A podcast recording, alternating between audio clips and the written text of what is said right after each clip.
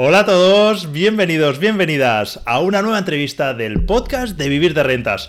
Hoy hablamos de flipping house en estado puro, pero no solo de eso, también hablamos de comprar para alquilar, porque Magda Salas, la entrevistada del podcast de hoy, tiene mucha experiencia tanto en el comprar para alquilar como en el flipping house o comprar, reformar y vender. Y además lo hace con mucha maestría, nos cuenta cómo es capaz ella de coordinar a todos los reformistas se encarga personalmente de contratar gremio a gremio y gracias a eso se ahorra mucho dinero, pero no solo hablamos de eso con Magda Salas, hablamos de muchísimos temas relevantes, como por ejemplo cómo encontrar oportunidades de inversión. Ya verás que Magda se obsesiona totalmente cada vez que va a por una oportunidad y nos desvela durante la entrevista todos sus trucos. Así que ahora sí, nos vamos ya con esta magnífica entrevista. Bienvenidos al podcast de Vivir de Rentas, un podcast donde te explicaré cómo alcanzar la libertad financiera gracias a las rentas inmobiliarias. Soy Germán Jover, analista financiero, inversor desde los 20 años y financieramente libre desde los 37. ¿Te interesan las inversiones inmobiliarias? Esta es tu casa. Aquí podrás escuchar mi experiencia y la de otros inversores exitosos, para que aprendas a construir tu patrimonio inmobiliario desde cero y logres vivir de rentas. ¿Preparado? Sube el volumen y recuerda que no hay ningún sueño inalcanzable. inalcanzable, inalcanzable, inalcanzable.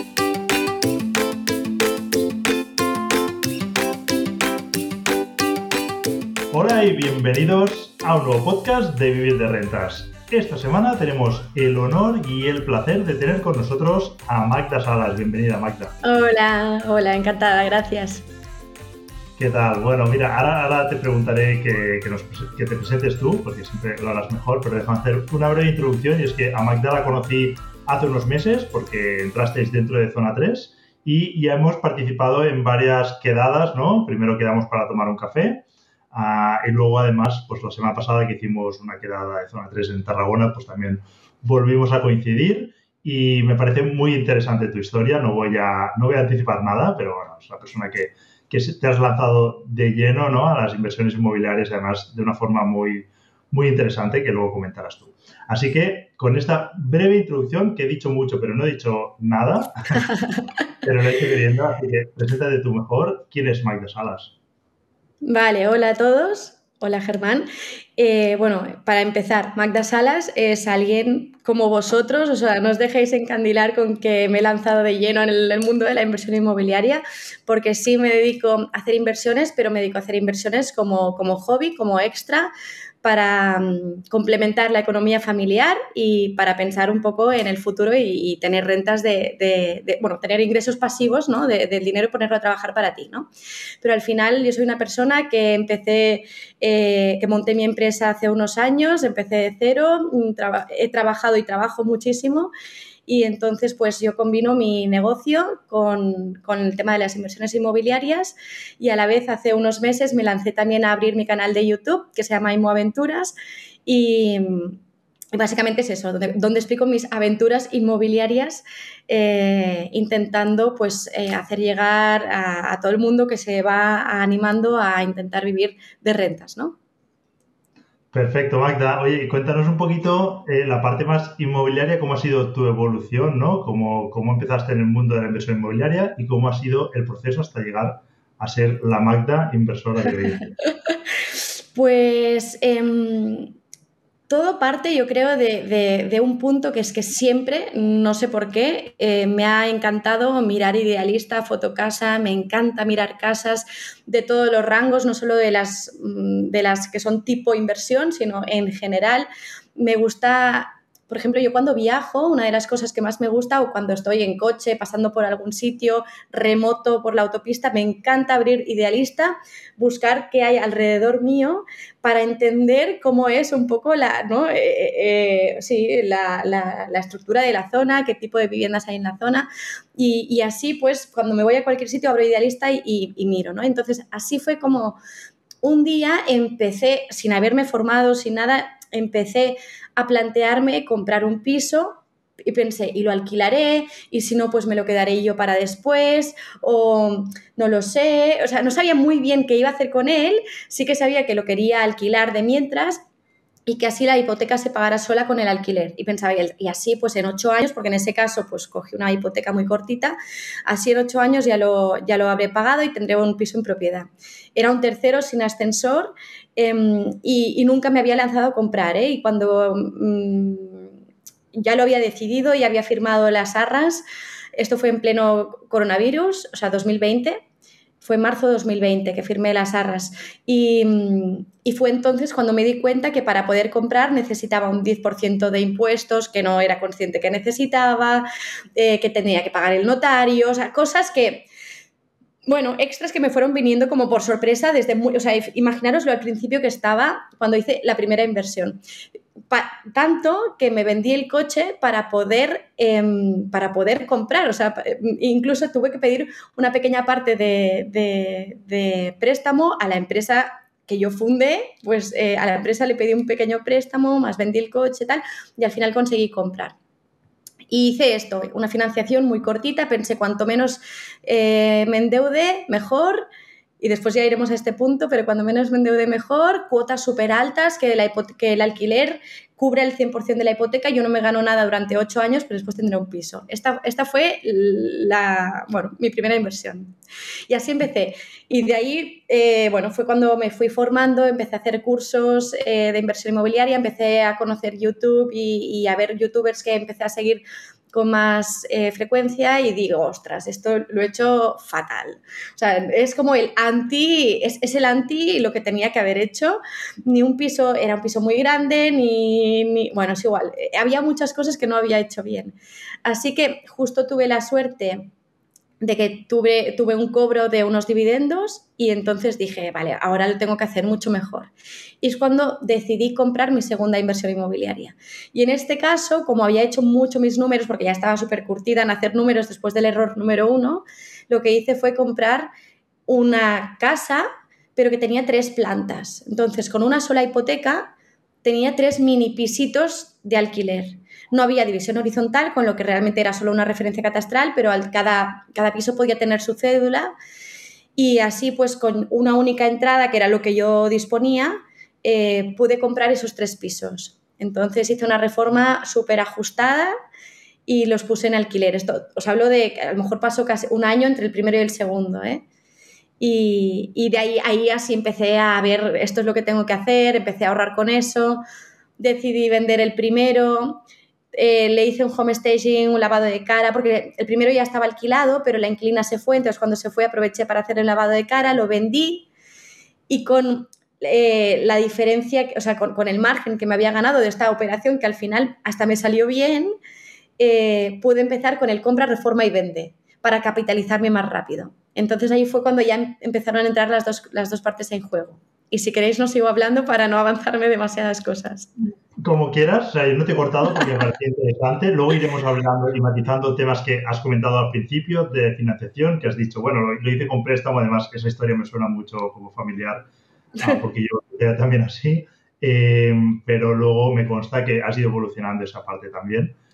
Y al Flipping House luego hablaremos porque es una de las cosas que más eh, me gustan de, de tu enfoque porque, bueno, esto lo lanzo ya para, para poner la en los labios, luego lo comentábamos, que te encargas tú de gestionar a todos los profesionales. Es algo que además ah, se habla mucho, ¿no? Cuando hablamos con gente que nos dedicamos a hacer el flipping house, el comprar, reformar y vender, de si contratar una empresa que se encargue de coordinar todo, de si encargarnos nosotros, que así lo reducimos el coste, esto es discutible, ¿no? Porque no siempre se reduce, depende lo bien o lo mal que lo hagas, pues quizá no lo reduces y lo que haces es... También me ha pasado, ¿eh? También me ha pasado estar yo por medio y aún así no he conseguido reducir, oh, no sé, 2.000 euros. Y dices, no, se justifica. Y, además muchos dolores de cabeza, ¿no? Bueno, seguro que muchos aprendizajes también, porque ya sabes perfectamente cuándo tiene que salir uno, cuándo tiene que entrar otro. Eso es aprendizaje que te llevas, pero bueno, ah, hemos anticipado ya cosas y luego iremos entrando en detalle en todo esto.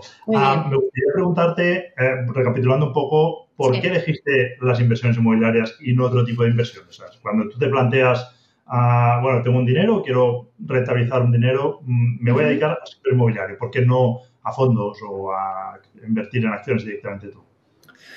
Em, sí, creo que fue un mix de dos, de dos razones, ¿vale? Por un lado, como yo ya tenía esa preferencia eh, que me, gusta eh, mirar viviendas y tal, o sea, yo el, tema inmobiliario y las casas y la decoración de las casas y mirarme el Pinterest y todo esto ya era algo que, me gustaba. Entonces ahí ya tuve como un poco más de preferencia por el sector inmobiliario, independientemente de razones eh, de inversión, sino por, un tema de, de, gusto personal, ¿no? Pero además, en cuanto a inversiones, también había hecho yo mis pinitos puntualmente, pues no sé, eh, he comprado y he vendido eh, pues bitcoins, por ejemplo, también he entrado en cosas, en cosas de la bolsa, em, tenía algo de dinero en fondos y ninguno de ellos fue un desastre, pero dependía como mucho de los mercados, de terceros, y sí que mm, todos mis referentes que yo sigo en YouTube o así, pues hablan de la diversificación, pero cuando uno no tiene nada, pues, pues tener algo ya, ya, es diversificar, ¿no? Por decirlo así. Yo no tenía ninguna inversión en nada, puntualmente, pues no sé, unos bitcoins, pero ponle que tenía, no sé, mil euros en bitcoins, o sea, es que no, no era nada. Y al final, cuando cuando los demás tampoco, no sé, cuando un día necesité vender los bitcoins, entonces habían bajado. Eh, y el tema de la bolsa, pues tampoco tenía muy claro realmente dónde invertir, en qué fondos invertir. En un caso me asesoró el banco y no fue mal, pero también hubo una época en que no fue tan bien. Entonces, al final dependía mucho de terceros. En el sector inmobiliario me daba la sensación de que yo tenía el control o podía tener el control de principio a fin. Y por mucho que el mercado es cíclico, bueno, pues mm, si, tan mal está, voy a vender más adelante y si no, mientras alquilaré. Porque el tema del alquiler solo va en aumento. Em, cada vez cuando hay crisis es cuando justamente mucha más gente no va a poder comprar o no le van a dejar hipoteca, van a perder trabajos y por lo tanto es más probable que necesiten alquileres y por lo tanto pues tener una vivienda en alquiler siempre es un buen punto en un momento en que el mercado no está tan bien pero es que cuando el mercado va bien, también hay gente que antes vivía en casa de sus padres o que compartían pisos y que entonces se van a poder emancipar,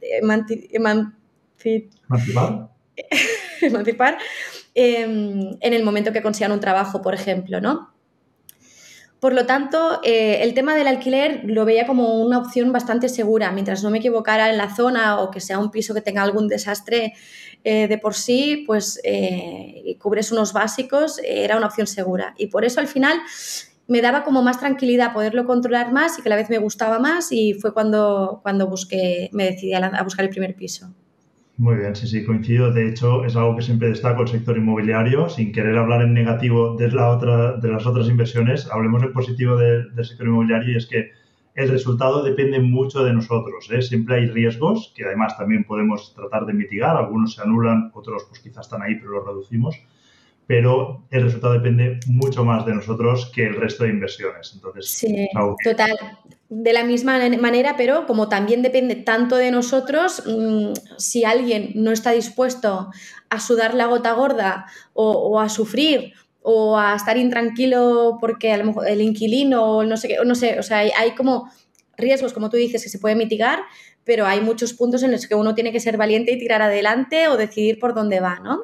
Entonces, es un trabajo activo hasta que se convierte en un ingreso pasivo, pero hasta que no se convierte en un ingreso pasivo, difícilmente vas a encontrar un piso perfecto a un precio barato y que puedes alquilar mañana, o sea, o vas a tener que hacer algo por, es lo que tú dices siempre, ¿eh? vamos a solucionar el problema que tiene y entonces cuando le saco el valor, pero si no, eh, gangas regaladas hay algunas, pero pero bueno, uno tiene que trabajárselo. Entonces, si uno no está dispuesto a tener que echarle muchas horas o, dinero, si no tienes tiempo, eh, en ese caso yo entiendo que el, otro tipo de inversión es un tipo de inversión más de leer, por, supuesto tienes que conocer, tienes que entender, etcétera, pero es un ingreso, es un una inversión más pasiva quizás, ¿no? Y tienes que esperar que esa, que esa acción se revalorice o que, o que, o que se, esa criptomoneda que tendrías que hacer tú también un trabajo. O sea, habría una gestión activa para seleccionar, a menos que lo delegues en un gestor o en tu agente del banco o quien sea,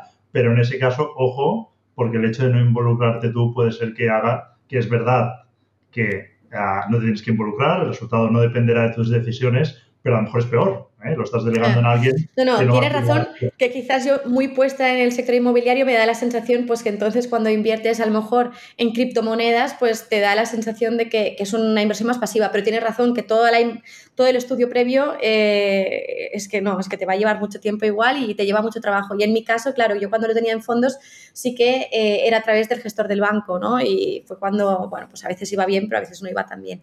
Pero estoy de acuerdo contigo, que entonces dependes totalmente del otro, ¿no? Vale, has, comentado un poquito antes, pero me gustaría preguntarte más específicamente cómo es tu modelo de negocio. Has hablado, por un lado, tienes esas viviendas de alquiler, has hablado de ese pequeño edificio, ah, entiendo quizá que has incorporado alguna después. Ah, eso por un lado, y luego tienes Flipping House por otro. ¿Cómo, cómo sería tu modelo de negocio? Sí, correcto. Eh, para todas las inversiones que hago para alquiler, las hago a título personal como persona física. ¿Vale? Entonces, así por ahora. Eh, es como a nivel fiscal a mí me funciona mejor porque entonces siempre es para vivienda habitual. Mis, alquileres por ahora son todos de vivienda habitual y entonces pues tienes esa bonificación del 60% del ingreso de alquiler, bueno, de los beneficios del alquiler que no tributan, ¿no? Y entonces en este sentido me va, me va bien. Además, como persona física, pues puedo conseguir la hipoteca en mejores condiciones normalmente y a plazos más largos y entonces me va mejor en este caso cuando es para alquiler, lo hago como persona física. Con lo que tienen que ser ahorros propios pues del sueldo o de los otros alquileres que tú ya estás cobrando. Por otro lado, eh, el tema de comprar, reformar y volver a vender, en ese caso lo hago desde una sociedad. He constituido una sociedad específicamente para esta actividad y entonces lo que sí que hice al inicio, con ese beneficio que había tenido de esa venta que os comentaba al principio, que es la única venta que, hice de un piso de alquiler, que lo, le hice un lavado de cara, le hice un home staging, lo vendí, mi beneficio allí fueron unos 40.000 euros. Entonces, de esos 40.000 euros, 30 los puse, para constituir esta sociedad. Y con estos 30.000 euros, yo lo que he hecho es empezar a hacer, eh, comprar, reformar y vender junto con un socio capitalista también. Y en este caso, pues tenemos un acuerdo en el que eh, los dos vamos a partes diferentes según la operación de, la compra, por lo tanto, a la misma parte de la reforma, pero yo me encargo de la gestión de la, de la obra.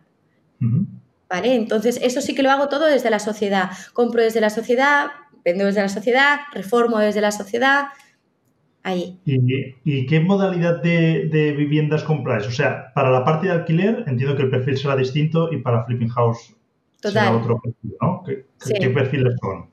Vale, eh, de los dos casos. Sí, sí, sí.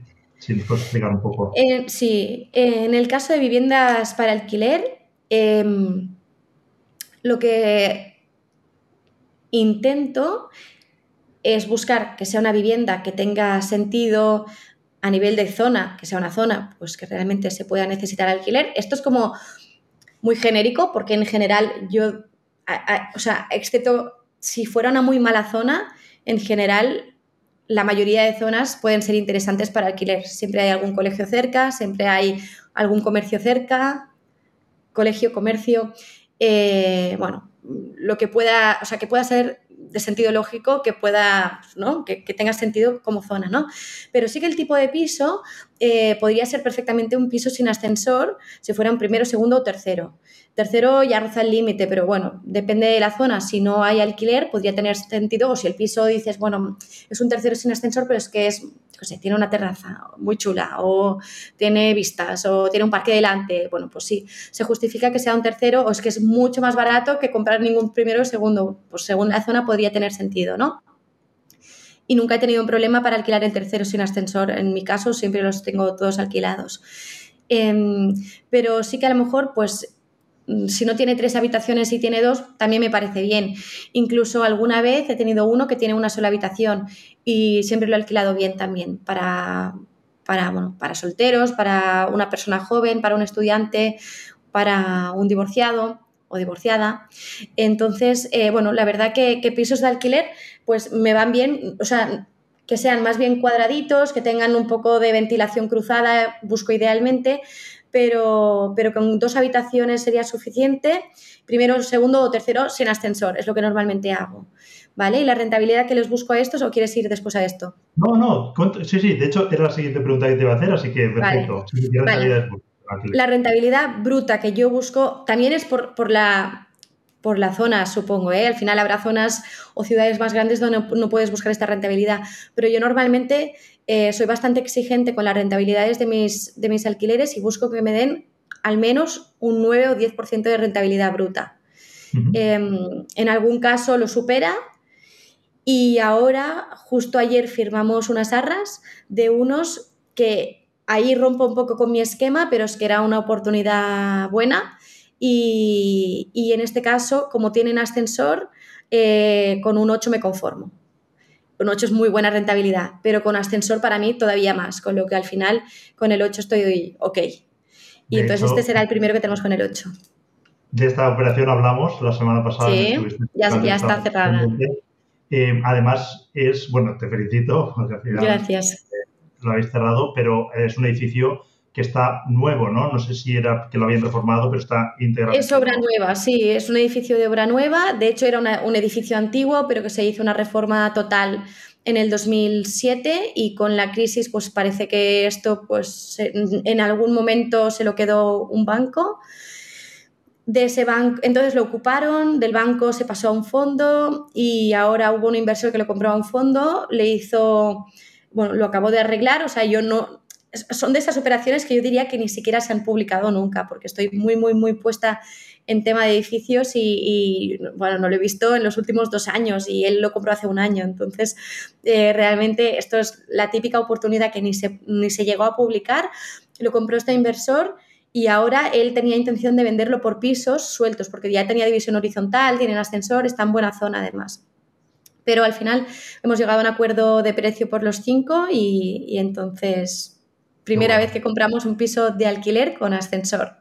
Disculpa que pare un momento la entrevista y ya me perdonarás que lo haga en el mejor momento, pero es que tengo que pedirte dos favores, serán 10 segundos y de verdad que a mí me vas a ayudar muchísimo. El primero es que estés escuchando en la plataforma que sea este episodio, indiques que te gusta. Y en segundo lugar, que vayas al podcast de Vivir de Rentas y dejes una reseña. De verdad, a ti no te va a costar nada y a mí me va a permitir seguir generando mucho más contenido como este que a ti tanto te gusta y llegar cada vez a más gente. Porque al fin y al cabo esto lo hago para poderos ayudar a cuanta más gente mejor. Así que, por favor, para un momento, haz los dos pasos que te he indicado y continuemos ahora sí con la entrevista con ascensor y reformado. Y el matiz reformado, sí. No solo por el, ascensor, porque yo también, vivienda más nueva, con un perfil ya más horizonte a largo plazo, sabiendo que solo puedes tener en cartera con prácticamente cero inversión. bueno, y que si algún día necesitas liquidez, te vendes uno de los cinco, pero como los has comprado en lote, pues el precio por piso ya te sale mejor. Eh, también tengo que, que decir eh, que no es todo perfecto, es decir, le falta, por ejemplo, esta la climatización es por conductos, pero faltan las máquinas y todos los tubos los ocupas en algún momento, lo arrancaron, se lo llevaron. Entonces hace falta acabar de hacer un poco de saneado y acabar, bueno, hay algunas palomas en alguna planta y tal, pues hay que sanear todo, limpiar todo, bueno, pero poca cosa comparado con, con la mayoría de edificios que normalmente visito. Muy bien, muy bien. Ahí ya empezaste en 2020, estamos a 2022 y ya has hecho la evolución alquiler, viviendas, bueno, la segunda ya fue un pequeño edificio, el segundo, segundo inversión. Sí. Has pasado por el Flipping House, que además ahora hablaremos que sigues haciéndolo y ya te has ido directamente a edificios. Y bueno, pero también tengo que avanzar. ¿eh? Este edificio, en este caso, lo compramos entre cuatro, entre cuatro socios, somos los cuatro familia, yo, mi, mi marido y mis padres. O sea que al final Em, no, no, es que yo sola haya entrado con capital propio a comprarme cinco pisos, sino que al final entre los cuatro hemos hecho una división aquí y además, como en todos mis pisos de alquiler, voy a coger una hipoteca, sin duda. Qué bueno. además, más nivel todavía porque habéis añadido ahí la inversión conjunta, o sea que ya ha sido como diciendo, bueno, mucha gente ya no se plantearía la inversión en un edificio, dirían, ¿y cómo voy a acceder? ¿no? claro, sí, pues y también Me pasa, me pasa bastante a menudo que al final cuando tú te mueves eh, te va saliendo gente alrededor que te ofrece, que te dice yo no sé por dónde empezar o yo no estoy muy puesto, no tengo tiempo de mirármelo, pero oye, yo tengo ahorros y si alguna vez necesitas socio capitalista para entrar contigo en algo que consideres una oportunidad, me da igual que yo me fío de ti y, tal. Entonces, de repente a mi alrededor empezaron a salir socios capitalistas a menudo. Y, pero bueno, con el que más cuento es con mi padre, así que de momento lo queda en familia. Estoy sonriendo porque es algo que me, ocurre habitualmente también. es genial. Es genial porque te permite acceder a cosas sino que a lo mejor uno solo no podría acceder y esto está muy bien y más si son gente que confían en ti, ¿no? Pero de momento no, no lo he usado mucho esta, esta herramienta todavía. Muy bien. Y si nos vamos al flipping house, vamos saltando de uno al otro. claro. ¿Qué perfil de viviendas es que puedes haber un perfil y qué rentabilidades buscáis ahí? En el tema de comprar para reformar y volver a vender, el flipping house, em, sí o sí busco que tenga ascensor, porque si me pongo en la piel de una persona que va a tener que comprarse una vivienda, que va a ser para toda su vida, el 90% de de las personas compran una vivienda una vez en su vida. O sea, esto de, invertir se nos limita, a, o sea, de comprar muchas, se nos limita normalmente a los que somos más inversores o gente que se muda o gente que va a buscar una casa más grande y cambia una o dos o tres veces en su vida, pero de normal la mayoría de la gente se compra una vivienda en su vida, ¿no? Entonces, em, si yo me pongo en la piel de estas personas, pienso como mínimo se van a tener que que cogerse una hipoteca, hacer todo lo que les va a implicar comprarse una vivienda que tenga ascensor, creo que es como un, básico, ¿no? En cambio, cuando miro para alquiler, no es un básico, porque mucha gente pues está de paso y ya saben que es algo muy temporal y, mientras se pueda acceder a una vivienda de alquiler, porque están caras y porque no es tan fácil, no hay tantas, pues entonces, pues, pues eh, importa menos, ¿no? El tema del ascensor, quizás, para según quién, pero el tema de la venta es imprescindible en nuestro caso que tenga ascensor. También para mí entonces ya es más importante que sean viviendas un poco más grandes, no pueden ser viviendas tan tan pequeñitas como los del alquiler. Para un piso de alquiler podría irme a un piso de 40, 50, 60 metros cuadrados, cuando son pisos para volver a vender mínimo intento que tengan 70, 75 metros cuadrados como mínimo, siempre y cuando me salgan yo te diría tres habitaciones, que no tienen por qué ser tres habitaciones enormes, pero bueno, pues mm, que tenga una doble, eso seguro. Y la segunda y la tercera, según puedan ser, pero tiene que haber tres espacios distintos. Y entonces, bueno, ya, ya el resto, eh, estoy pensando cosas, el resto son cosas que le puedes ir añadiendo tú ya según la reforma y según lo que te interese, según la zona. Te iba a decir, tema de climatización, pues para nosotros depende un poco de la zona y son cosas que ya, añadimos con la reforma. Acabado del baño o baños, eh, depende un poco también de la zona. La cocina, abierta o cerrada, depende de la distribución del piso. Para mí no es un sine qua non. Em, yo te diría, así como básicos, es un tema de tamaño, número de habitaciones y ascensor. Vale. ah, bueno, por supuesto que sea una vivienda exterior, ¿eh? Eso sí, ¿no? ¿Y qué rentabilidad le exigís al ah, sí. cuando entráis en una operación? Eh, ¿qué, estimáis? Mínimo, o sea, busco que nos dé una rentabilidad entre el 25 y el 30%, o sea, tiene que estar ahí. Si es más, más, pero mínimo tiene que estar entre el 25 y el 30. Muy bien, sí, sí. Ah, de hecho, eh, me, estaba pensando porque justo estamos ahora, bueno, cuando salga emitido esto ya lo habremos tomado la decisión. Tenemos una oferta en firme sobre una de las operaciones que estamos haciendo. ¡Qué bien! Y nos da el 30% bruto, pero estimábamos ganar más y de hecho lo hemos vendido muy rápido si aceptamos. Y estamos entre la, duda ¿eh? de, aceptar ya. Además nos ofrece estrategia, que también hacemos nosotros, pagarnos la semana que viene directamente a al coger el dinero ganando un 30% o a esperar porque lo hemos vendido muy rápido. Y lo que pasa es que la experiencia me dice que cuando esperamos luego tardamos en encontrar. Tarda más. Estoy de acuerdo. Y también a veces, ¿no? Por un tema de, números eh, o de ser muy cuadrados con los números, yo soy mucho, pero soy muy estricta con mis números, pero también hay que ponerlo ¿no? en la balanza, hay que relativizarlo y decir, vale, si en vez de un 30 yo estimaba que me diera un 35, un 40, ponlo por ejemplo. En absoluto, ¿cuánto es? ¿No? En absoluto, ¿cuánto es? Eh, no lo sé, me lo invento. 4.000 euros, 5.000 euros, 10.000 euros, no sé, lo relativizas y piensas, vale, ¿qué prefiero? Menos de 4.000 euros, o sea, todo menos 4.000 hoy o la intranquilidad que no. Entonces, al final, yo creo que mejor pájaro en mano que ciento volando. Eh, y, más en un escenario en el que tú planteas, bueno, esto cuando ya nos vayan a escuchar, ya quizás estaremos en septiembre, ¿no? O no sé cuándo, cuando estará sí, sí, El 15 de agosto no publicaremos, así que todavía no hemos decidido, luego lo hablamos tú y yo, pero como pronto será el 1 de septiembre. Por eso, ahí ya veremos a lo mejor un poco más hacia dónde vamos, pero estando en un, en un entorno, como decíamos el otro día, que, que, el mercado no está muy claro si va a ir en recesión o no, etcétera, pues quizás mejor pájaro en mano que ciento volando. Y, es una de las viviendas, pero tienes varias en paralelo, así que yo te animo que la vendas.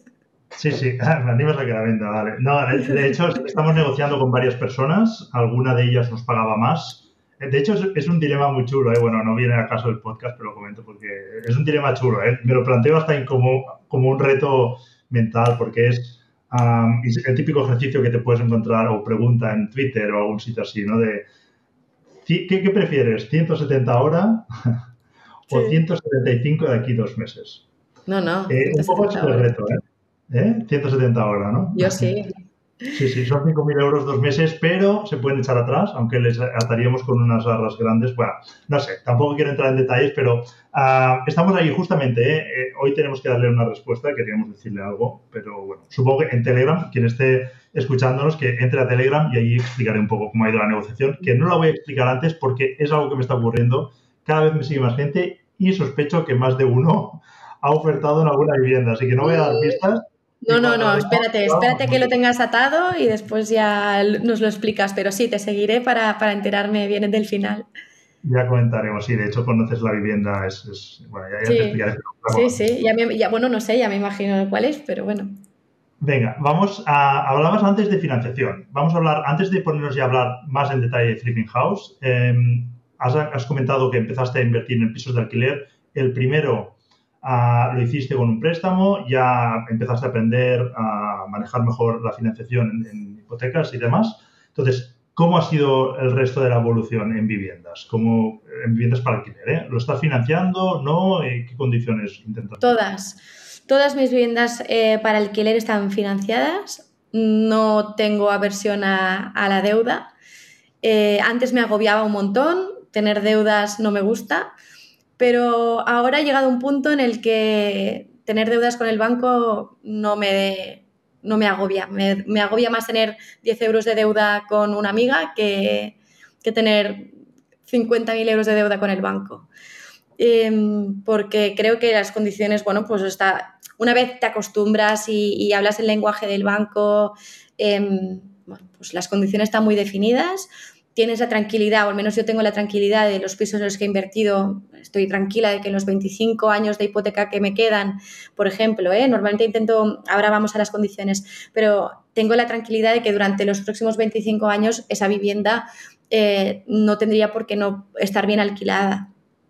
Estoy, bueno, no sé. Mm, ya lo veremos, pero me da la, sensación de que no tendría por qué no ser así y si no, pues a lo mejor su intención será venderlo o iremos, iremos jugándolo según se necesite, pero estoy bastante tranquila con las inversiones hechas.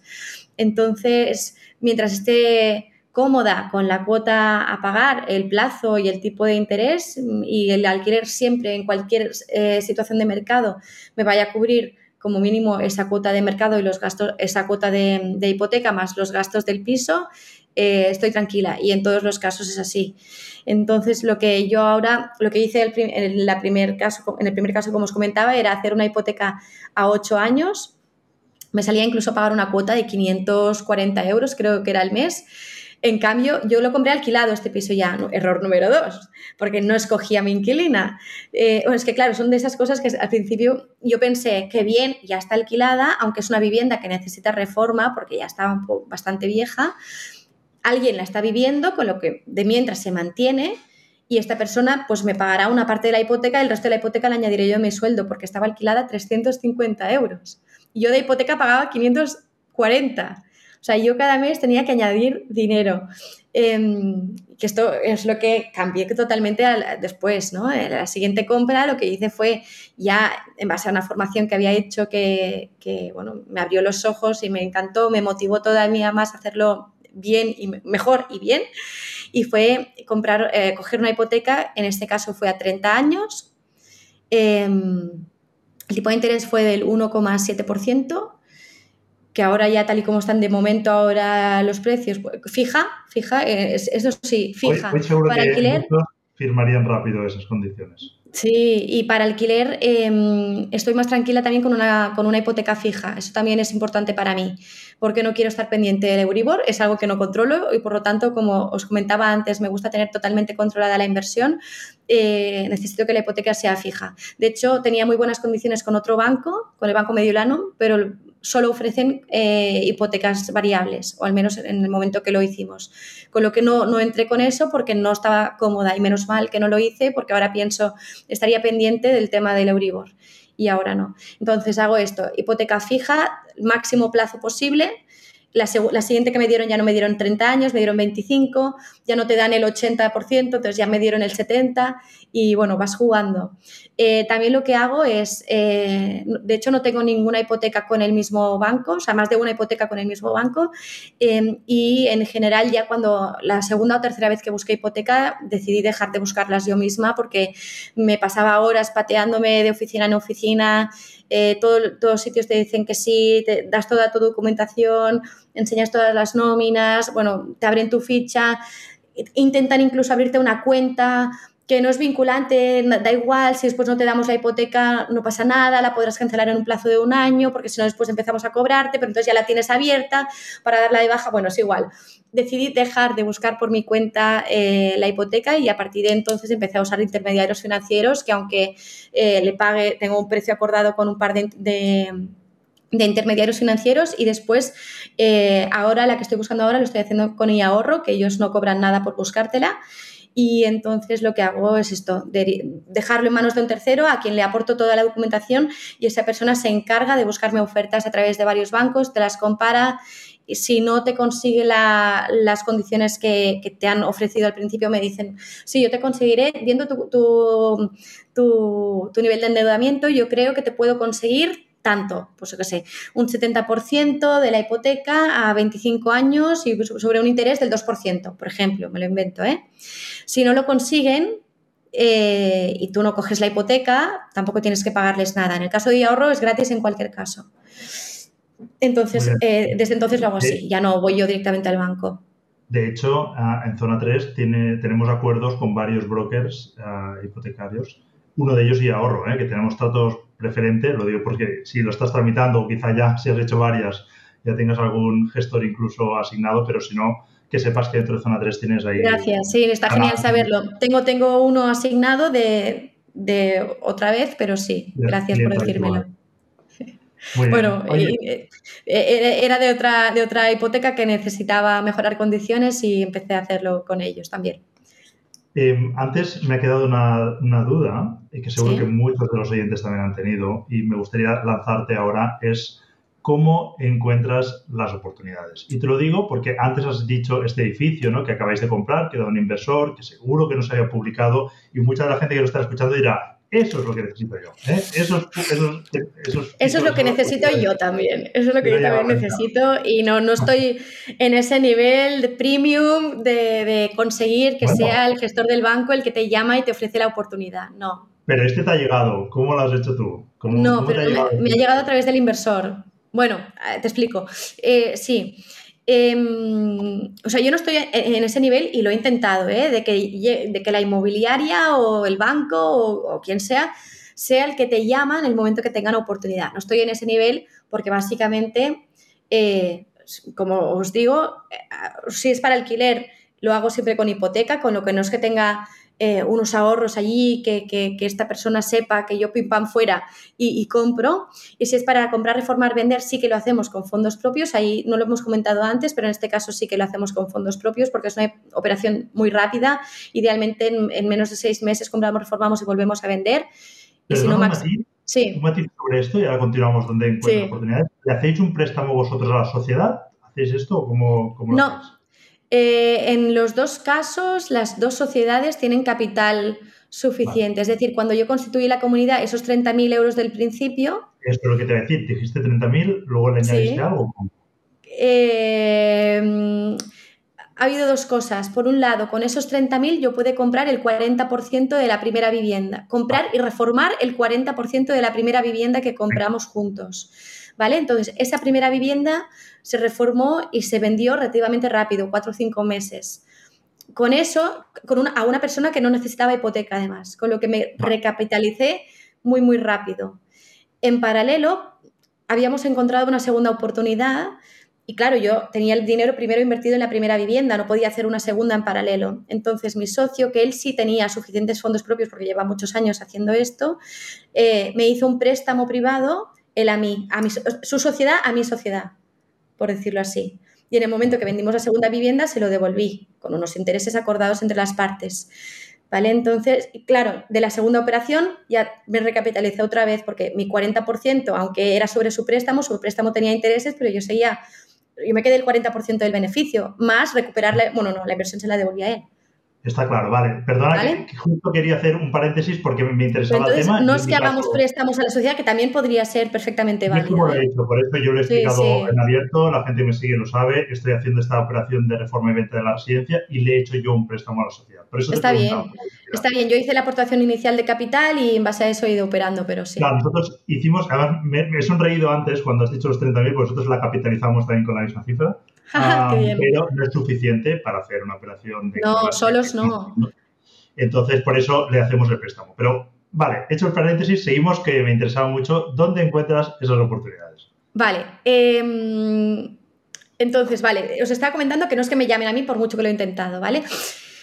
Vale, ¿dónde encuentro mis oportunidades? Eh, he pensado la frase. La frase es, mis oportunidades las encuentro en el modo obsesivo, ¿vale? O sea, no es un sitio concreto. Esto, no es además me parece muy interesante. Escuchad atentos porque esto lo he escuchado varias veces de Magda y se pone en modo totalmente obsesivo. Pero obsesivo, o sea, doy miedo y tengo que agradecer la paciencia a mi familia, a mi pareja, a todos, porque es que cuando estoy en en búsqueda de captura, o sea, es que no hay nada que se me pueda poner por delante. Si yo quiero encontrar una oportunidad, la encuentro. Entonces, cuando no quiero encontrarla, como decías tú el otro día también, no miro, porque es que sé que encontraré. O sea, llegará un momento que encontraré. Porque lo que me gusta mucho es tirar del hilo, es decir, em, y ahora os explicaré cómo he encontrado esta última, ¿eh? pero que, no tiene mucho misterio, pero os, lo comentaré. Em, pero normalmente el modo obsesivo es, abro todas mis opciones, y, entonces, pues empiezo por, donde siempre, ¿vale? Por los portales inmobiliarios en general. Empiezo a hacer visitas, llamadas de las cosas que me podrían parecer interesantes. Siempre busco cosas que incluso estén, te diría, hasta un 30% por encima del precio que yo quisiera pagar o más, ¿eh? incluso alguna vez, pongamos por, por ejemplo, ¿eh? yo estoy dispuesta a pagar 75.000 euros o 70.000 euros por una compra. Pues miro cosas que estén hasta 125.000 euros. Y no, ya no tengo, ya he perdido la vergüenza de hacer ofertas. Yo ya veo cuando, cuando no tiene sentido hacer una oferta, ya no, ya no la hago. Pero bueno, busco mucho en Idealista. Una de las cosas que hago es filtrar por tiempo de publicación, mirar los que llevan más tiempo publicados, empezar a descartar, ¿no? Pues este sí, pero es que esto es un desastre o esto es una zona fatal. Este no está mal de la zona, pero claro, es que a lo mejor el piso es horrendo. Entonces voy y lo veo en persona y me doy cuenta de si yo creo que yo podría hacer algo para mejorar ese piso, por muy feo que sea o, yo qué sé, por muy, por que esté mal, no me preocupa. En cualquier caso voy a hacerle una reforma integral, si es para volver a vender. Si es para eh, alquilar, bueno, pues todo lo que se pueda aprovechar, mejor. Porque para alquilar normalmente no los hago una reforma integral, integral, integral. Les hago lavado de cara, lo que haya que cambiar por temas de seguridad, por supuesto, ¿eh? tema de instalaciones y tal, tiene que estar bien. Pero bueno, entonces eh, estoy en modo obsesivo de empezar a mirar por todos sitios, busco de todas las maneras, uso todos los filtros, miro todos los mapas en todas las... En todas las en em, también, ¿no? Me decías, en Wallapop también. Exacto, en todas las, en todas las plataformas, Idealista, Fotocasa, Vitaclia, ya encontré, Trovit, entonces me empezó a mirar también en Wallapop. Eh, Wallapop, eh, además, no sé, según, o sea, también está publicado, en Wallapop también está publicado lo que ya tienes en las otras, con lo, o sea, se complementa, ¿no? Pero claro, lo que está en Fotocasa también está en Wallapop, por ejemplo, o, no sé, o lo que está en Habitacle también está, no sé, no sé bien bien cómo funciona, pero está, lo que está en un sitio también está en el otro. Entonces, lo que hago primero es empaparme muy bien de lo otro, en saberme todos los pisos de la zona que estoy mirando, saberme, o sea, al final los mamas tanto que ya te lo sabes, pero llega un momento que cuando estás en Wallapop puedes ir mucho más rápido porque aunque el título sea distinto, tú ya puedes ir viendo que la foto ya te suena, ya visto, visto, visto, ¡pumba! Uno de particular. Es como que de repente vas encontrando alguna cosa. En mil anuncios también encuentro bastantes cosas. Incluso en mil anuncios a veces sirve publicar un anuncio. No me ha funcionado mucho, pero bueno. Em, técnicas de captación como si fueras una inmobiliaria. A veces, eh, alguna vez lo que he hecho también es imprimir unos papeles en el que pongo que estoy buscando piso por esa zona, que si está interesado en vender, que me llame y los pongo pues en los pisos que me pueda interesar. Esto lo hago más para los edificios que para los pisos. Pues yo ya veo en, en la web del catastro, puedo ver pues qué tipo de edificios me interesan o, cuáles no. Entonces, decir, vale, va, estoy en esta calle, de esta calle, el número uno, no, este no me interesa. El número dos, sí, no tiene división horizontal, con lo que es todo propiedad de la misma persona. Venga, va, pues por este. Y bueno, os estoy diciendo muchos trucos que espero que os sirvan si os interesa. No, te, corto porque creo que es muy interesante. ¿eh? Justo es sí, sí, creo que puede ser útil. Que todo el mundo se hace. ¿Dónde encuentras? ¿no? Y al final muchos dicen, ah, claro, es que tiene contactos, ¿no? Pero en tu caso estás diciendo, no, no, es que lo he intentado y no es el contacto, es que me pongo en modo obsesivo y aplico todo lo que tengo en Realmente, estas son técnicas que os cuento, mm, funcionan como el 2% de las veces, pero lo intento tantas veces que al final, pues dos de cada 100, pues sale algo interesante, ¿no?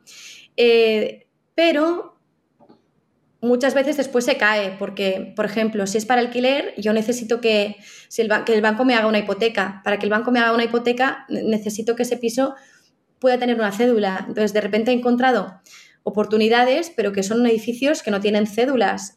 Sin, cédulas el banco no me deja la hipoteca, solo me puede hacer un préstamo personal, pero entonces ya no me salen los números porque yo tendré que devolvérselo mucho más rápido que, el tiempo que yo tarde en reformar todo ese edificio. Entonces hay muchas veces que me salen cosas que después no, al final no puedo, no, voy a por ellas, aunque puedan ser oportunidades. ¿eh? Y, después, eh, esto no me funciona siempre del todo bien. Lo que me funciona mejor es contactar con muchas inmobiliarias, o sea, contactar con anuncios de las cosas que medianamente me podrían interesar, aunque no sea perfecto, pero hago un montón de visitas. Cuando hago la visita, hablo con el API.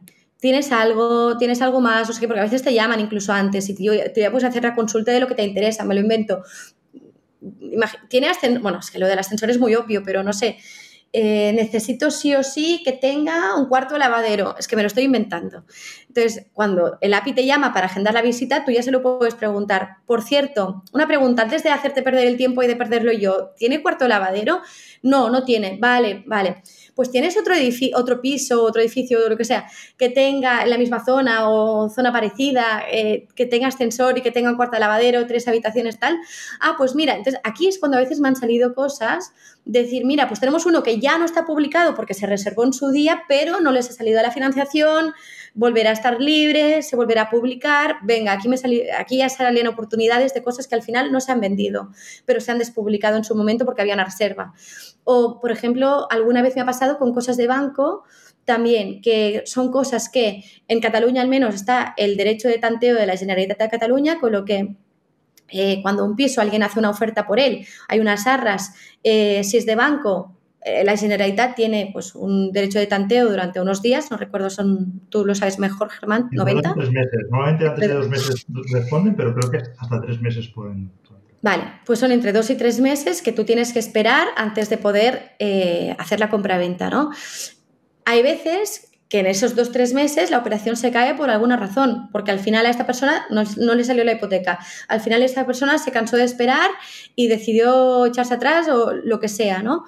Entonces, también me ha pasado una vez, contactando con algo de banco, le pregunto al comercial del banco, ¿no tendrás algo más por esta zona? Y alguna vez me ha pasado, mira, pues hay uno que se había reservado, que ha pasado el derecho de tanteo y por lo tanto no se puede vender por debajo de ese precio, pero ya es un precio más bajo que el que estaba publicado en su día hace cinco meses o lo que sea.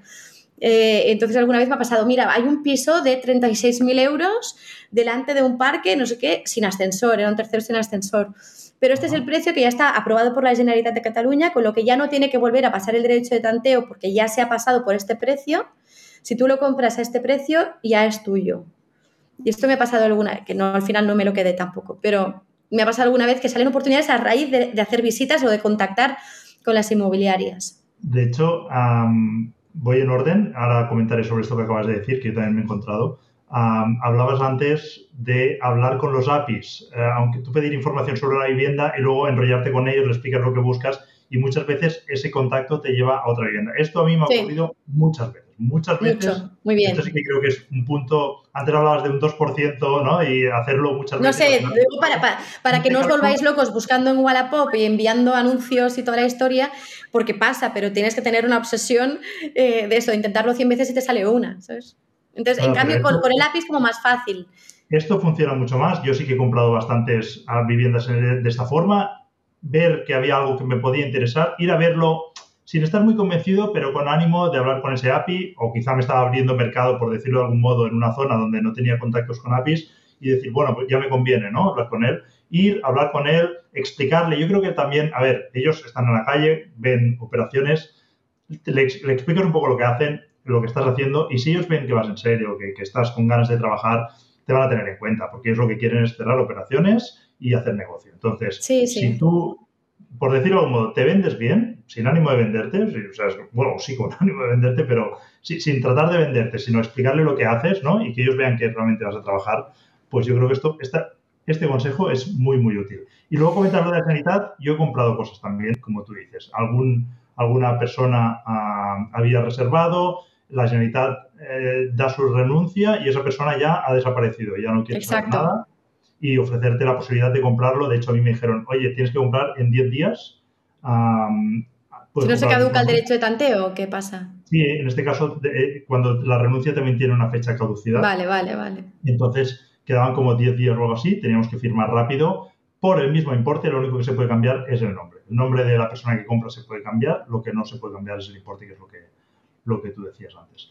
Súper interesantes los consejos, Magda, y me gustaría preguntarte, antes de ir avanzando con la, entrevista, sobre las reformas. Lo has tocado ahora hace un momentito, pero creo que es un tema muy importante y que además tú te has metido de lleno a hacer estos flips, coordinarlo tú, casi que te has puesto ahí el gorro. Entonces, explícanos dos preguntas.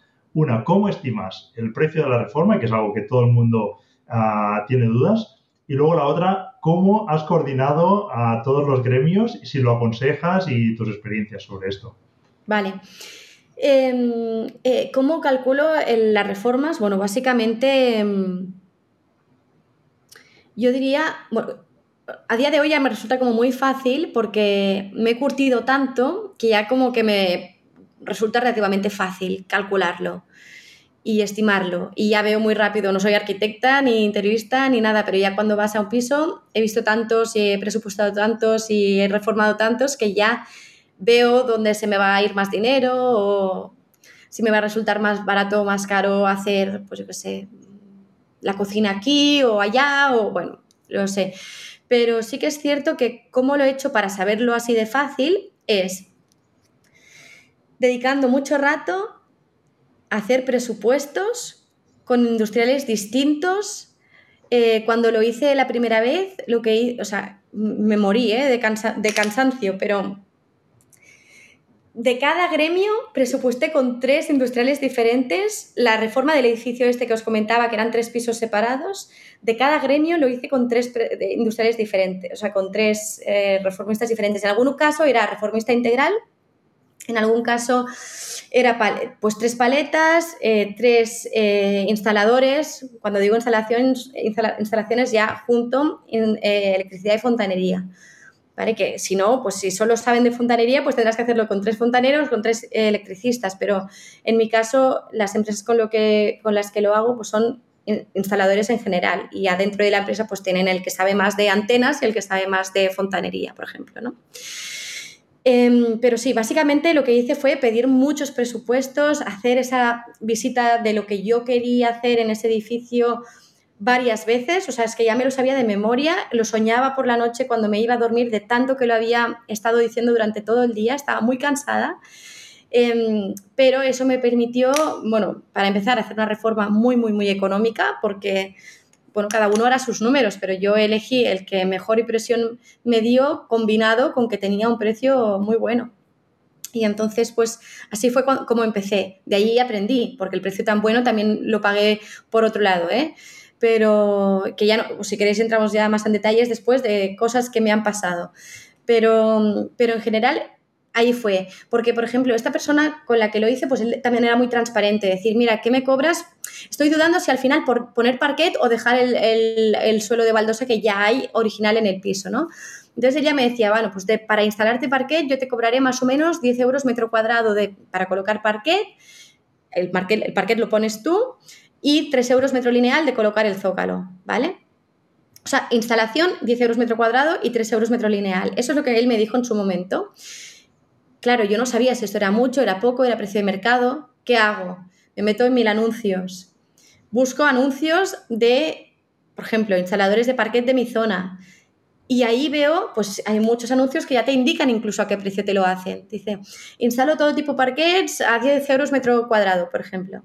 Y empecé a ver que el 10 euros, o contactas con algunos, de hecho, varios de los, cuando no sabía de dónde sacar industriales, los busqué por mil anuncios. Entonces, cuando vienen, o, bueno, primero ya, tú puedes ya ir haciendo como un filtro de entrevista cuando te llaman o cuando te contactan. Eh, cuando los ves el día que vienen, si vienen puntual, si no, porque yo también estaba allí todo el día en el edificio, pero a la hora que tenían que venir, tenían que venir. Y si venían una hora más tarde, digo, si el día de la entrevista llegan una hora más tarde, el día que realmente ya vengan a trabajar, que yo ya les haya pagado el dinero por avanzado, es que no. Y, así pues vas haciendo filtro y vas eligiendo tu, tu, kit de, de reformistas y en una reforma pues te saldrán bien unos no te saldrán bien otros. Y en la siguiente te vendrán otros, porque a lo mejor ese, ese paleta pues sabe de, un yesero que lo hace muy bien y es tal persona. Entonces llamas a ese yesero, oye, que te, que te llamo a, través de tal. Y bueno, y así vas buscando tu flota, por decirlo así. Y la flota es variable y tienes que estar dispuesto a que esto sea así, porque va a ser así. Eh, tengo ya dos de confianza que son fijos, pero ninguno de los dos son los más económicos. ¿Qué? ¿Y recomendarías el hacer selección? O sea, ¿recomiendas ahora que ya lo has hecho volver a empezar? ¿Alguien que va a empezar? ¿Que lo haga así o mejor busque una empresa competitiva y se encargue de todo? Depende del presupuesto que tengan. Si tú dices, estoy dispuesto a pagar, también depende ¿eh? si es para mm, volver a vender o si es para alquilar. Yo los pisos que son para alquilar, sin duda recomiendo hacerlo así porque bueno, no sé, claro, es que depende del estado del piso, pero en general yo te diría que depende del presupuesto que tengan. Si tienen más presupuesto y no quieren tener dolores de cabeza, que se busquen una buena empresa de reformas, que comparen dos o tres, o sea, comparar es, primordial, o sea, es básico. Pero a partir de aquí, pues que comparen dos o tres o cuatro o cinco, las que quieran, las que queráis, empresas de, de reformas de reformas integrales, buscar valoraciones que tienen en Google, eh, preguntar a alguien que os recomiende, etcétera, que vengan, os lo presupuesten. Y a mí me ha pasado una reforma, uno me, me ofrece hacérmela por 30.000 y otro por 55.000. Y a simple vista parecían iguales y tenían valoraciones positivas los dos. Entonces, bueno, uno está dentro del mundo inmobiliario de, de inversión y el otro está fuera del mundo de inversión. Claramente dices que elegirías esta modalidad, o sea, elegir tú y coordinar todos los gremios o una empresa que lo coordine todo en función del presupuesto? O sea, que claramente consigues reducir el presupuesto, ¿no? Y, la siguiente pregunta Normalmente sí, y bastante. ¿En qué porcentaje? Es normal, es normal, porque al final, ¿qué porcentaje? Sí, más o menos, para hacernos una idea, así, para poder valorar si merece la pena meternos tanto en el barro. Déjame calculártelo, más o menos. Bueno, a lo mejor me dices una, o poner un ejemplo, ¿no? De alguna Hombre, yo te diría que entre un 20 y un 30% te lo ahorras. Muy bien, o sea, y vamos a cuantificarlo en, cifras en euros, alguna reforma tipo que hayas hecho que tengas en mente cuánto te cuesta con una empresa y, con los gremios, ¿qué, diferencia sería? ¿De, una de 30.000 o cuánto te sale una reforma sí. de 25? No lo sé, es que depende del piso, pero normalmente yo te diría que a lo mejor con un reformista te rondaría entre los, o sea, un reformista que te lo haga integral depende del piso, depende de los metros, depende de los acabados, insisto, ¿eh? porque al final mm, una cocina mismo te puedes poner una encimera de melamina, puedes poner una encimera de piedra o después puedes poner instalación por conductos o dos splits, una en la habitación y una en el salón y, o en todas las habitaciones. O, o sea, entonces una reforma tipo eh, si es para volver a vender, yo entiendo que tendría que estar con un reformista, depende de los metros y depende de la zona, ¿eh? pero entre unos 30 y unos 40 mil euros y si lo haces tú mismo podría estar tranquilamente entre los 20 y los 30. O sea, estás como ahí, más o menos.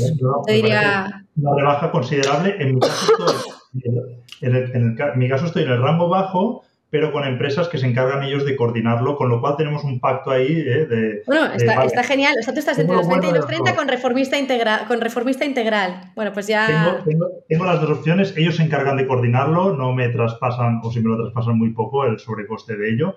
A, cambio les doy mucho trabajo, siempre les voy a dar mucho trabajo.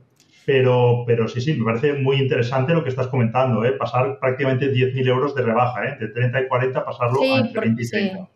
sí, sí. Sí, sí, sí. Muy bien.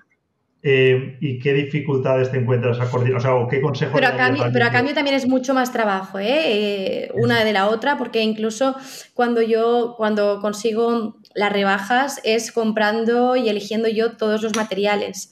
Em, yo compro las ventanas, yo compro, que a lo mejor en tu caso también lo hacéis así, no lo sé. Sí, nosotros compramos todos los materiales. Claro, ah, yo cuando te hablo... Otro pacto, otro pacto con ellos, que nosotros los compramos, los seleccionamos, los pagamos y ellos van a buscarlos. Eso es genial. Eso es genial. La tienda se encarga de enviarlo. Con, ahora estamos en la ciencia, están mandando prácticamente cada, cada pocos días un camión para retirar runa o para llevar el material, pero si no, ellos se encargan. Claro, pues yo creo que entonces tenemos tres fórmulas distintas de trabajar, estamos planteando, ¿eh, Germán? Que sería la de que el reformista se, encarga de todo, absolutamente todo, y cuando yo digo de todo es que yo no me preocupo ni de nada.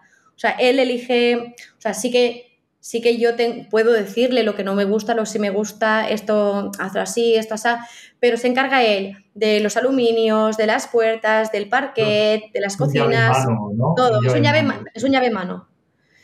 Y esto es también muy buen precio teniendo en cuenta que para un particular este llave en mano podría ser el doble. Entonces, eh, lo que quieras. O, más, lo que quieras, sí, lo que quieras. Mano, sí, sí.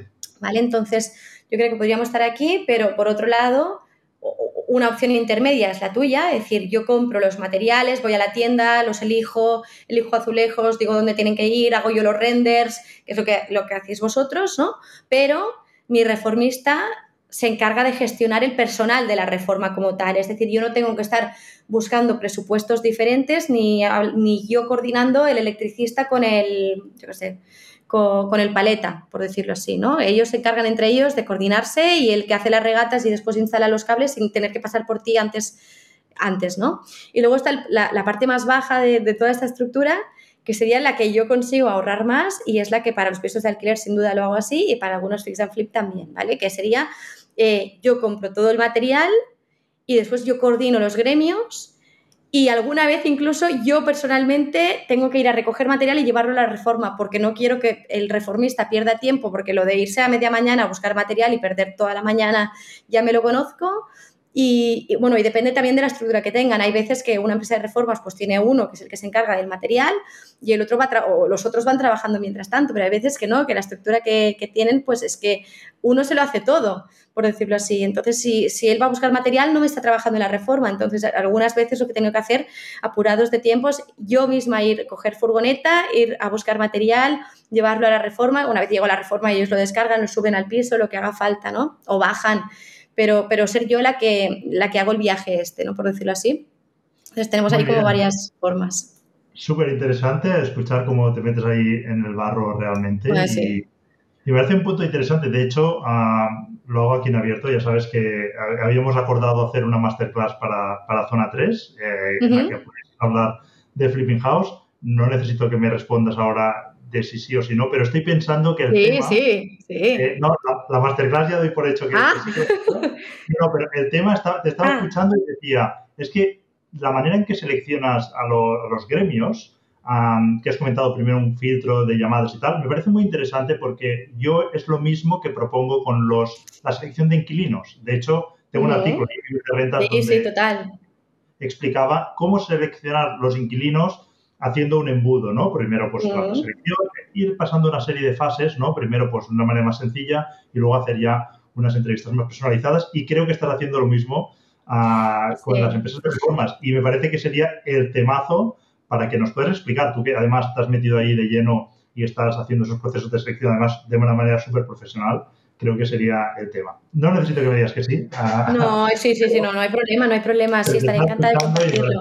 Pero también quiero explicar un poco esto, al final yo he estudiado Administración Dirección de Empresas eh, y tengo bastante experiencia por mi empresa y por trabajos previos que he tenido en general de gestión, es que al final es, es esto, o sea, gestión, administración, los números y las personas. Y entonces al final eh, contratación de personas, he hecho muchísimas entrevistas, contrato personas cada día, bueno, cada día no, pero contrato personas a menudo, varias veces al año, he hecho procesos para distintas empresas y al final eh, esto me ha curtido mucho y cuando empecé a entrevistar, entre comillas, con mi visión más profesional, a los reformistas me salió como muy innato, o sea, que para mí era obvio solo ver si llegaban puntual o no, de la misma manera que cuando uno va a aplicar pues para una posición de trabajo, ese día pues va puntual, va bien vestido, eh, ha estudiado la empresa de la que va a hacer la entrevista, eh, intenta conocer, bueno, no sé, es, como al final, es como un básico para mí cuando uno hace una entrevista o cuando entrevista a alguien, pues es lo mismo que cuando selecciono a gente para mis reformas o cuando selecciono a un inquilino.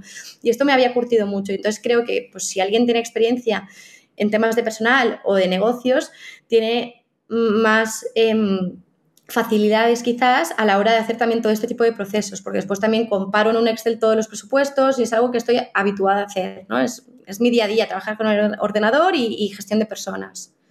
Totalmente, sí, sí. De hecho, has dado alguna pincelada que me ha hecho intuir que iban por ahí los tiros y que hacías una selección muy profesional, con lo cual por eso estaba yo dejándome llevar. De manera creo que inconsciente, pero, pero sí, sí, claro, busco, lo mismo. O sea, es alguien con quien yo tengo que poder trabajar cada día, porque voy a estar cada día apretando, cada día revisando y necesito que sea gente que vaya a poder responder a este tipo de, de relación, ¿no?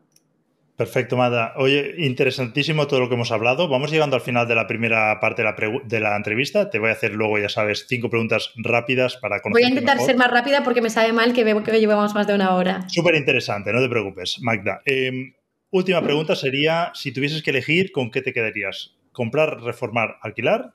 ¿Comprar, reformar, vender? Comprar, reformar, alquilar. Sin duda, además. lo has dicho muy rápido. Sí. Sí. Mm, me da más tranquilidad. Pienso que siempre lo puedo vender y por lo tanto em, no se me estropea el plan, por decirlo así. No sé cómo, es decir, eh, el alquiler creo que, a día de hoy es una apuesta segura. Eh, si tengo el tema de la financiación resuelto, pues, pues una cosa paga la otra, con lo que el riesgo baja bastante. En el caso, al menos para la estructura que yo tengo montada, ¿eh? en el caso de comprar, reformar, vender, sirve para capitalizarse súper bien y súper rápido, pero implica un trabajo mucho más activo porque los acabados tienen que ser otro, de otro nivel. Em, entonces, el reformista, esto también es importante, pero el reformista que me sirve para pisos de alquiler, normalmente ya he aprendido que no me sirve para un piso de comprar, reformar y vender. Em, porque, porque es esto, o sea, el nivel de acabados que quiero para un piso de comprar, reformar y vender es otro. El que es de alquiler es tuyo y por lo tanto sabes que si hoy, si mañana le pasa algo el piso, al día siguiente tú estás allí, respondes, lo arreglas. Pero uno que, que tú vendes tienes una responsabilidad muy seria con otra persona que ha hecho un esfuerzo muy grande para poderlo comprar, ¿no? Y entonces asumo esa responsabilidad y me pesa mucho más. Además de que como lo hacemos con fondos propios, es toda esa inversión metida allí y hasta que no lo vendas y si el mercado se gira o no sé, bueno, siempre me da un poco más de, aversión y aunque el, regalo es muy suculento y es muy interesante, eh, tiene más riesgos. Y por lo tanto, si tengo que pensar, teniendo en cuenta que tengo otro negocio y una familia y tal, me da más tranquilidad y más paz y duermo más tranquila con el comprar, reformar y alquilar. Muy bien, pues eh, comparto en buena medida esa reflexión. Y, nada, llegamos al final de la entrevista, de la primera parte por lo menos. Y si te parece, pasamos a la última parte que, como te decía, son cinco preguntas rápidas, uh, de pregunta-respuesta rápida, para conocerte mucho mejor a ti. Vale, vale. dispara. Vale. Primera pregunta y una de las que más me gusta a mí es ¿qué o quién te inspira a ti? esta me la habías apuntado y no, no me acordaba. Y no lo he pensado mucho. En general, no, no me inspira, o sea, es decir, en general quien me inspira son personas que me, que me transmiten emoción y positividad y, valentía en las cosas que hacen, ¿vale? O sea, por ejemplo, em, y son, normalmente son personas cercanas, con quien tengo una relación más bien personal, o algún youtuber que también me pasa, ahora pienso, bueno, por ejemplo, mira, por ejemplo, Germán, vosotros a mí me inspiráis, tú y Laia, sois personas que me inspiráis, y por lo tanto, es, como, ¿no? Te hace vibrar, ¿no? Ver al otro que lo disfruta, que es positivo, que se atreve, que se lanza y a mí personas sí me inspiran un montón y me, hacen animarme a mí también, ¿sabes?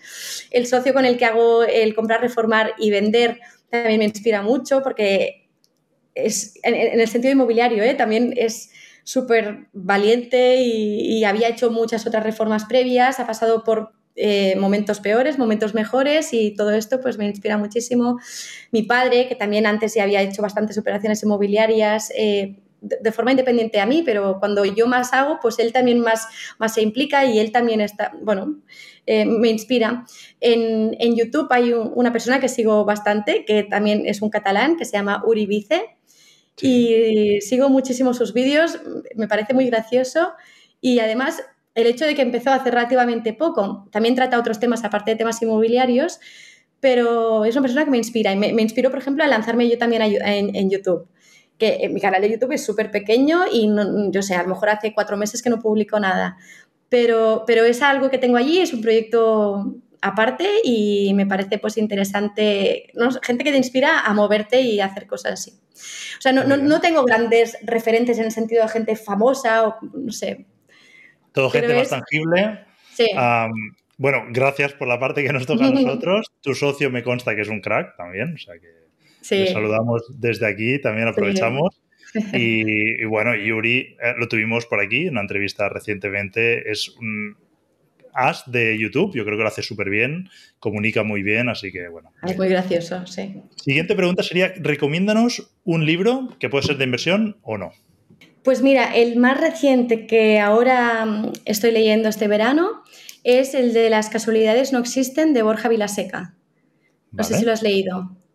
No, de hecho Borja Vilaseca no lo conocía hasta hace no mucho y he visto que me estaba perdiendo un mundo porque es una persona bastante conocida, pero mm, próximamente seguramente colaboraré con ellos en una formación que tienen, con lo cual a, partir de ahí lo he conocido y me llama la atención porque el otro día vi que tenía libros, o sea que ah, me lo apunto pues y lo leo. Qué casualidad, qué casualidad. Sí, yo tampoco lo, conocía, pero eh, fue por, San Jordi en abril que en, en la librería donde fuimos lo vi, empecé a leerlo, me pareció muy interesante cómo lo enfocaba. Empezaba hablando, empieza el libro hablando de religión.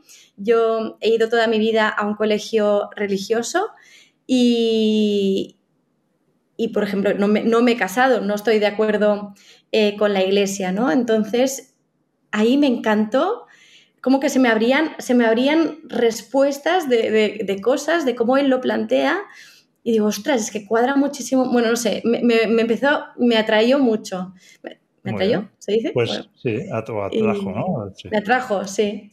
Y, empecé pues a leerlo. Y lo estoy leyendo todavía, así que no lo he acabado. Pero este es pues el que ahora por ahora me está gustando y lo recomiendo bastante. Lo dejaremos anotado por aquí y yo también me lo añadiré a la lista de deseos.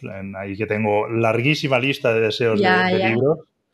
Ah, pero seguramente me lo leeré porque me, interesa conocer más a esta persona. Vale, eh, la siguiente pregunta, y esta es nueva, la estrenas tú, es ¿cuál es tu grupo de música favorito? Aquel que siempre suena en tu cabeza.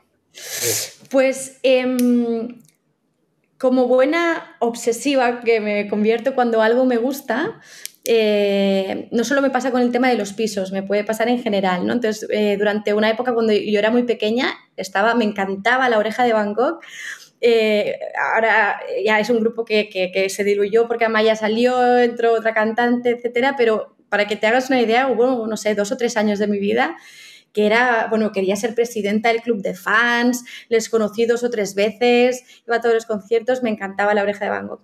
De ahí nunca me ha gustado un grupo tanto como para decir, bueno, ah, tengo un grupo favorito. Entonces, soy una persona que me gusta muchísimo la música, siempre pongo música, siempre, en casa, en el coche, en todos sitios, pero me gusta más una buena canción que un, que, un grupo en concreto. Entonces, eh, yo lo que hago es todas las canciones que me gustan me las voy añadiendo en playlist y, escucho playlist varias, pero ya desde que hay Spotify no es que tenga un CD que digas tengo un grupo concreto ¿no? y que me gusta mucho el grupo como tal.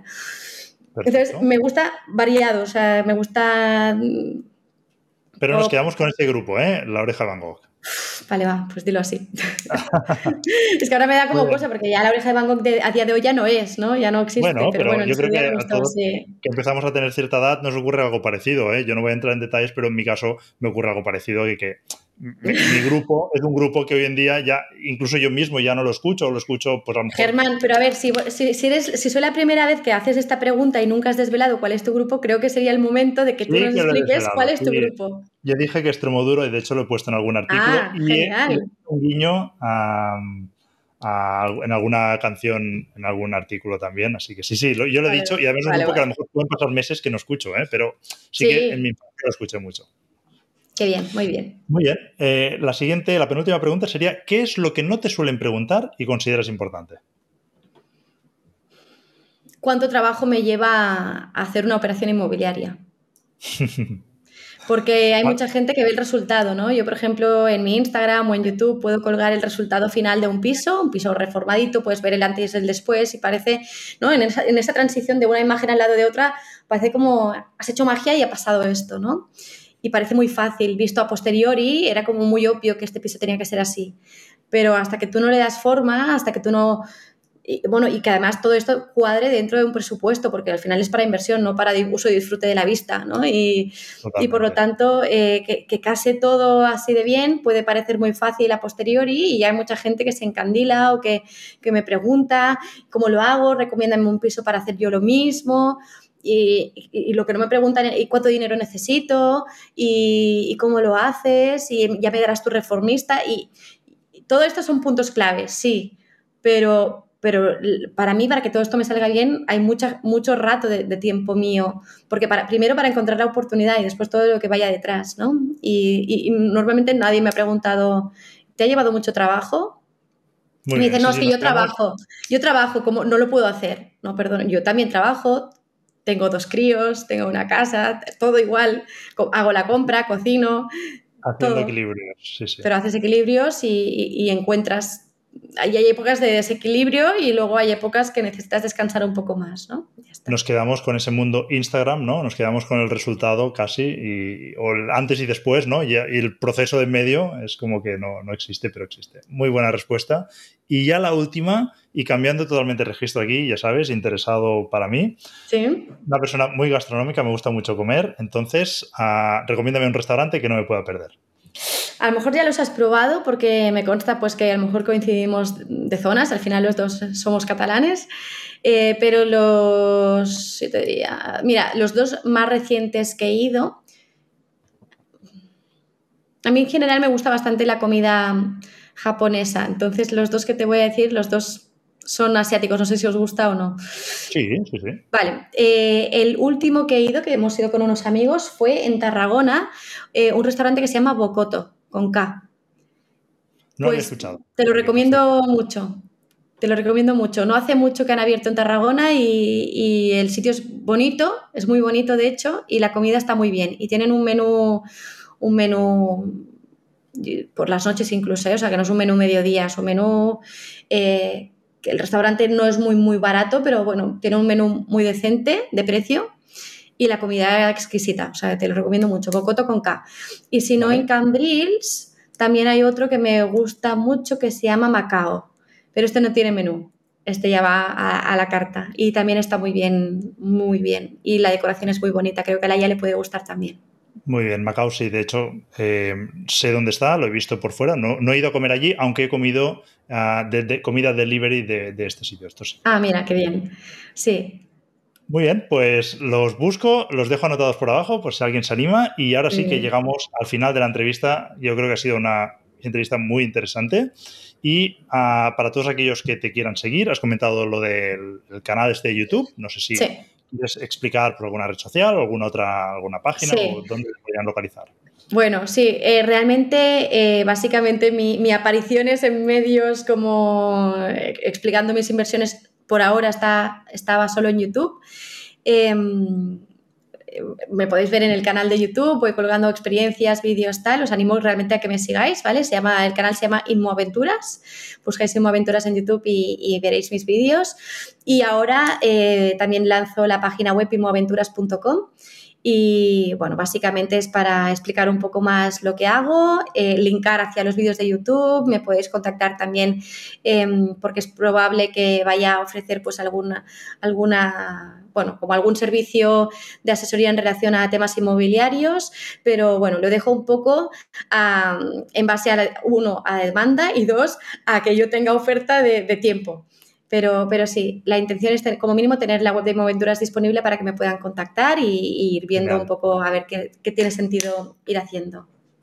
Perfecto, Magda. Pues nada, un placer. Espero que hayas estado cómoda durante la entrevista y nos vemos dentro de Zona 3 y luego hablamos a ver si te he convencido con ese tema para la Masterclass. Yo creo que puede ser un, temazo. Muy bien, muy bien. Gracias, Germán, y gracias a todos.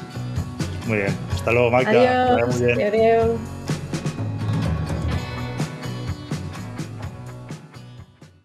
Hasta aquí el capítulo de hoy. Si te ha gustado, puedes compartirlo entre tus contactos y además dejar algún comentario o una valoración positiva.